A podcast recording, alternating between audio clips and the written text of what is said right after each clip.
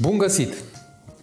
Ascultați podcastul Binezis, produs de VoltaSkluver pentru cei care vor să comunice mai bine în viața profesională și personală.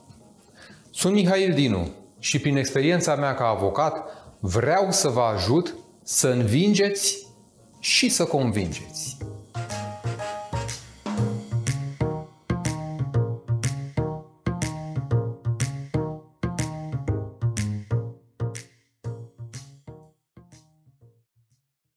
Jocul de șah. Așa am intitulat episodul de astăzi din podcastul Bine Zis. Și nu întâmplător, pentru că discutăm preponderent despre ceea ce se numește strategia, adică elementele pe care noi le așezăm cap la cap, unul după celălalt, pentru a ne pregăti în vederea unei negocieri cu succes sau în vederea pregătirii unui discurs care să fie foarte bine elaborat. Dintr-un început trebuie să știm acest lucru. Eșecul în mare măsură se datorează sau este cauzat de absența unei strategii. Și ați fi surprinși să aflați de câte ori cineva intră într-o luptă, să o numim. Indiferent că ea este negociere, indiferent că ea este expunere publică a unui discurs, a unei oratorii, a unei retorici, fără să aibă câteva minute măcar, dacă nu chiar câteva ore, de pregătire, de stabilirea unei strategii, a unui modus operandi, modul în care ne așezăm în poziția de negociator sau de orator. Deloc surprinzător însă, persoanele care se află într-un asemenea context al nepregătirii sunt evident și cele care vor avea cel mai mult de suferit pe parcursul negocierilor și pe parcursul carierei lor de vorbitori în public. De aceea important este să ne pregătim, sau cum îmi place mie să reiau de foarte multe ori un dicton, o maximă, care se pare că este atribuită înțelepciunii chinezești. Cu cât transpiri mai mult în antrenament, cu atât sângerezi mai puțin în luptă. Cu cât te pregătești mai bine, cu atât vei fi în stare să ai o performanță mai bună atunci când vine momentul să te expui. Dacă tot suntem în sfera literaturii care vine din partea Asiei, l-aș aminti și pe Sun Tzu, care este, bineînțeles, celebru pentru tratatul său Arta Războiului. Și el spunea foarte bine acolo, ceva care se aplică și în zilele noastre, indiferent că suntem sau nu suntem angrenați în activități care țin de sfera militară. El spunea astfel: generalul care face mai multe calcule înainte de luptă este cel care câștigă bătălia. Generalul care face prea puține calcule înainte de luptă este cel care pierde. Deci pregătirea stă la baza succesului. Cum ne putem pregăti? Cum să creionăm o strategie cât mai bună pentru o negociere, spre exemplu? Să încercăm pe parcursul episodului să ne concentrăm asupra acestui joc de șah, cum l-am numit. Cum oare? În primul rând, primul lucru pe care trebuie să-l facem este să avem un obiectiv foarte clar stabilit. Nu plecăm la drum până când nu știm destinația. Nu ne suim în mașină până când nu știm unde vrem să ajungem. Altfel, orice fel de derivă nu poate fi imputată. Nu putem spune, uite unde am ajuns și nu-mi doream. Nu. Trebuie să știu unde ajung. Obiectivul, prin urmare, este primul lucru pe care trebuie să-l stabilim în scris, dacă se poate, atunci când intrăm într-o negociere. El trebuie să fie stabilit cât mai clar cu putință. O propoziție, o frază, poate chiar o sintagmă. Unde vreau să ajung? Ce mă interesează să obțin în urma acestor discuții, în urma negocierilor pe care le voi purta? Al doilea aspect. Poate obiectivul meu nu va fi atins. Și știm de data aceasta din înțelepciunea noastră autohtonă că planul de acasă nu se potrivește cu cel din târg. Iar aici trebuie să ne stabilim un plan B, un obiectiv secundar. Sau așa cum cei doi părinți ai negocierii, Roger Fisher și William Ury, spuneau în cartea lor Getting to Yes, trebuie să stabilim ceea ce ei numeau BATNA, care este o prescurtare a Best Alternative to a Non-Agreement. Cea mai bună alternativă pe care o pot obține dacă obiectivul meu principal nu este atins, dacă el eșuează. Iarăși, și acesta trebuie să ne fie foarte clar. Dacă nu mi-ating țelul, care este următorul lucru în ordinea preferințelor pe care prefer, pe care vreau să îl obțin în urma negocierii mele. Ulterior, după ce ne știm țelul, după ce știm BATNA, alternativa noastră, trebuie să ne formulăm argumentele, ecuația, traseul, dacă vreți, prin care vom ajunge la respectivul țel. Și acestea sunt foarte important de stabilit în scris, așezat unele după celelalte, deoarece formează o înlănțuire logică. Și cu cât ne așezăm în antrenament aceste argumente, prin urmare, înainte de lupta efectivă, înainte de negociere, cu atât mai logici, mai coerenți vom fi atunci când le vom expune către adversarul nostru, să numim așa. Următoarea etapă din strategie, după ce am stabilit care sunt argumentele noastre, trebuie să ne gândim și la posibilele obiecții pe care ni le poate aduce celălalt. Ce ne poate imputa?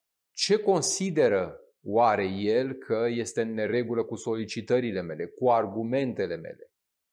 Care este, o altă întrebare pe care trebuie să ne punem, obiectivul lui real în negociere? Ce speră el să obțină de la mine? Obținând aceste concluzii, vom putea, de asemenea, să formulăm următoarea etapă în strategie, contraargumente, adică combaterea a ceea ce el ar putea invoca ca și obiecții față de argumentele noastre.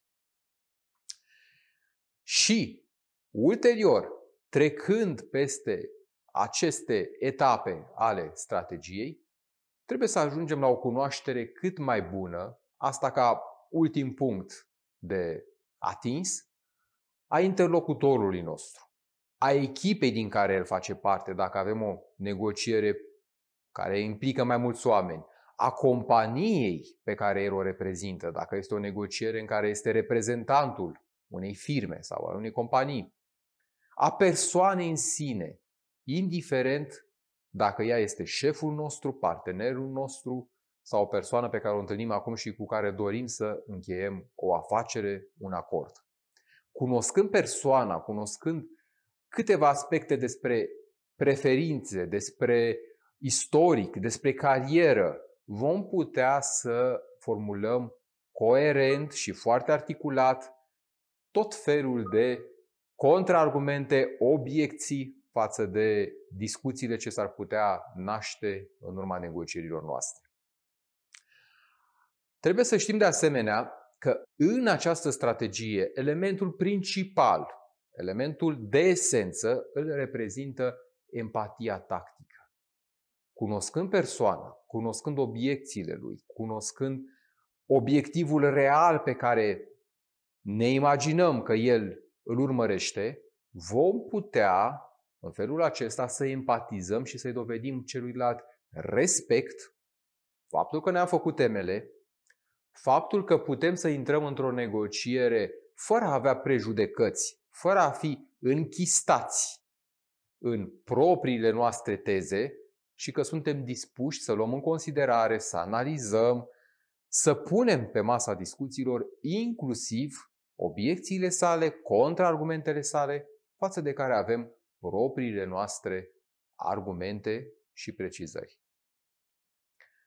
De asemenea, v-aș supune atenției un parcurs strategic pe care negociatorul șef F B I, pe care l-am tot amintit în discuțiile noastre, Chris Voss, îl recomandă atunci când intrăm într-o negociere.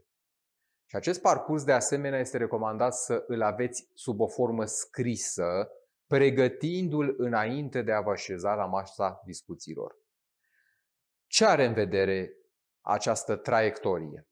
În primul rând, să scriem undeva pe o foaie de hârtie, ca prim punct, obiectivul principal pe care îl dorim. După care, așa cum am spus anterior, să avem în minte și un obiectiv secundar. Care poate fi acest BATNA, această cea mai bună alternativă dacă nu mi se așează toate strategiile, toate elementele în ordinea pe care eu am prefigurat-o. Nu trebuie însă să negăm un aspect. Este oricând posibil și trebuie să avem oricând în minte acest lucru, ca o negociere să nu se finalizeze cu succes. Deci ca nici obiectivul principal, ca nici obiectivul secundar BATNA să nu fie atinse. Și aici există un dicton pe care eu cred că trebuie să-l avem în vedere. Better than, than a bad deal is no deal. Mai bună decât o înțelegere proastă este absența oricărei înțelegeri. Este inexistența unei negocieri, un acord. Și trebuie să înțelegem lucrul acesta, pentru că decât să avem inimile pe jumătate angajate într-un acord, ceea ce va însemna că ulterior multe dintre acele clauze nu vor fi respectate, multe dintre aspectele pe care noi ne dorim să le împlinim pe parcursul legăturii ce se încheagă în momentul respectiv nu vor fi atinse. Deci vom avea jumătăți de măsură, mai bine decât să avem aceste jumătăți de măsură care vor dăuna relației cu celălalt pe termen lung, este chiar să ne retragem dintr-o negociere fără a ajunge la o înțelegere. Deci no deal câteodată este chiar o variantă mai bună și decât obiectivul principal și decât obiectivul secundar BATNA. Revenind, după ce avem acest clar obiectiv scris, următoarea etapă pe care trebuie să o avem în vedere este să pregătim undeva între trei și cinci fraze care rezumează faptele pe care noi dorim să le punem în discuție. Să nu plecăm într-o prezentare fără a avea măcar schematic pregătite aceste elemente și pe baza lor să putem dezvolta ulterior argumente în funcție de modul în care evoluează negocierea. După care, iarăși să avem scrise, pregătite pentru negocierea noastră, între trei și cinci întrebări calibrate, care, dacă vă aduceți aminte din episoadele anterioare, urmăresc obținerea unor rezultate, unor răspunsuri cât se poate de exacte. Care este obiectivul tău în privința negocierii noastre? Ce sper să obții prin această clauză pe care o vrei inserată în contract? Cum te pot ajuta pentru a-ți îndeplini mandatul, misiunea pe care o ai în această negociere și să te întorci în compania ta cu un rezultat de care să fii mândru? Întrebările acestea puse corect, cu respect, cu sinceritate, cu empatie, angajament din partea noastră, ne relevă obiectivele, traiectoria, modul prin care putem ajunge în cele din urmă la un rezultat pe care partea cealaltă să îl accepte. Și putem descoperi că rezultatul acela are foarte multe în comun cu ceea ce noi înșine ne dorim să obținem. De aceea întrebările calibrate sunt importante, pentru că ele provoacă un răspuns ce ne ajută. Să avem de asemenea pe foaia noastră de lucru în pregătirea negocierii și câteva fraze cheie, între trei și cinci, care introduc etichetări. Ele, cum am spus în episoadele anterioare, pornesc de regulă cu următoarea sintagmă. Se pare că... Și să avem în tolba noastră de elemente ajutătoare aceste etichetări. Se pare că te deranjează insistența mea cu privire la acest subiect. Se pare că, sau s-ar părea că, am deranjat cu ceva. Se pare că îți dorești mai mult din această negociere. Sau că punctul în care ne aflăm este reciproc dezavantajos. Aceste etichetări introduse în maniera pe care am exemplificat-o ajută părțile să identifice problema, să se distanțeze de ea. Iată, noi împreună avem această identificare clară a unei situații și împreună, de asemenea, trebuie să o rezolvăm. În continuare, pe foaia noastră de pregătire, să trecem, de asemenea, aspecte care pot ține de auditul acuzatorial. Pentru că, mai mult sau mai puțin, în activitățile pe care noi le desfășurăm cu preponderență în sfera negocierii, vom fi percepuți într-un anumit fel de către partea cealaltă.